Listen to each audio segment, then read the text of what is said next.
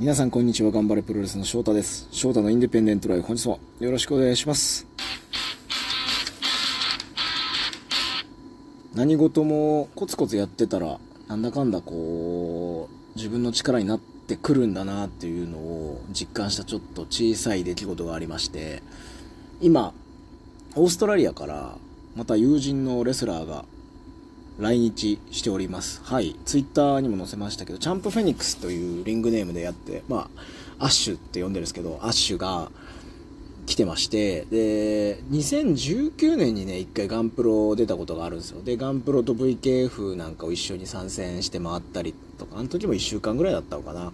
で今回も1週間だけ来て、残念ながらタイミング合わなくてですね、まあ、試合は組むことができなかったんですけど、本人もまあ、本当に今回はずっとコロナ禍でこうオーストラリアも規制があって、まあ、オーストラリアだけじゃないですけどね。世界中規制があって海外旅行とかできなかったしちょっとこう息抜きに日本に来たいっていうことで。で僕もちょこちょこ行ってるから分かるんですけど安いんですよね。オーストラリアの特に北東部ケアンズとかブリズベンとか僕行ったことある街って日本から本当にまっすぐ南にオーストラリアからだとまっすぐ北に進めばいいだけ時差も1時間都市によって1時間あるとか 2, 時2時間あるのかなないかなぐらいで8時間9時間ぐらいですかね。まっすぐ飛べば着くのでで飛行機代も、まあ、アメリカとか他の海外に行くのに比べたらはるかに安いので本人も来て。でできればいろんなレスラーに会うというかトレーニングとかあれば参加したいんだということでちょっと僕のできる範囲でいろいろ紹介して滞在中に紹介してあげようかなとは思っててまたねそれがつながって彼が次日本に来る時にはもういつでももう来たいって言ってたんで、うん、その時にはまた試合が組めれればいいかなというふうには思っておりますがでそんなね、えー、っとアッシュと会ったのって2019年が最後。その前に一回、要は、オーストラリアで試合して、それ多分2018年かなんかにアッシュとオーストラリアで試合してて、その後2019年に来て、で、今2023年の6月。彼が日本に来たのも6月か7月だったんで、ちょうどもう4年、丸4年ぶりに会ってですね、まあもちろんお互い年も取りましたけど、な、あのー、昨日会った時にすごい言われたのは、翔太の英語はめちゃくちゃ上手くなったねって言われて、自分だとね、4年前もまあそれなりにコミュニケーション取ってたし、外国人選手と結構やり取りとかしてたんですけど、だから今の自分がそんなに英語力が伸びたっていう実感が正直ないんですよね。今でも、まあアクセントするし、いろんなことをやってても。コミュニケーション取ろうとしても、いやまだまだだなと思うことが多々あるんで、いやーと思うんですけど、あって話したらもうまず第一声に、英語すごい良くなったねって言われて、単純に嬉しくなりました。嬉しいし、あ、意外にその積み重ねてきたものって無駄じゃなかったんだという手応えっていうのがありましたね。実際、去年3ヶ月、3ヶ月半アメリカにいたことで、かなりこう自分の力になってる部分はあったんだっていうのもあったし帰国してから半年ですかもう経ちますけど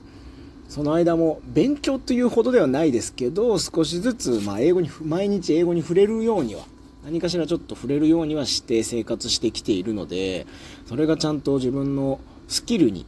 なってる。で久々に会った人にちゃんとそれが結果として成果として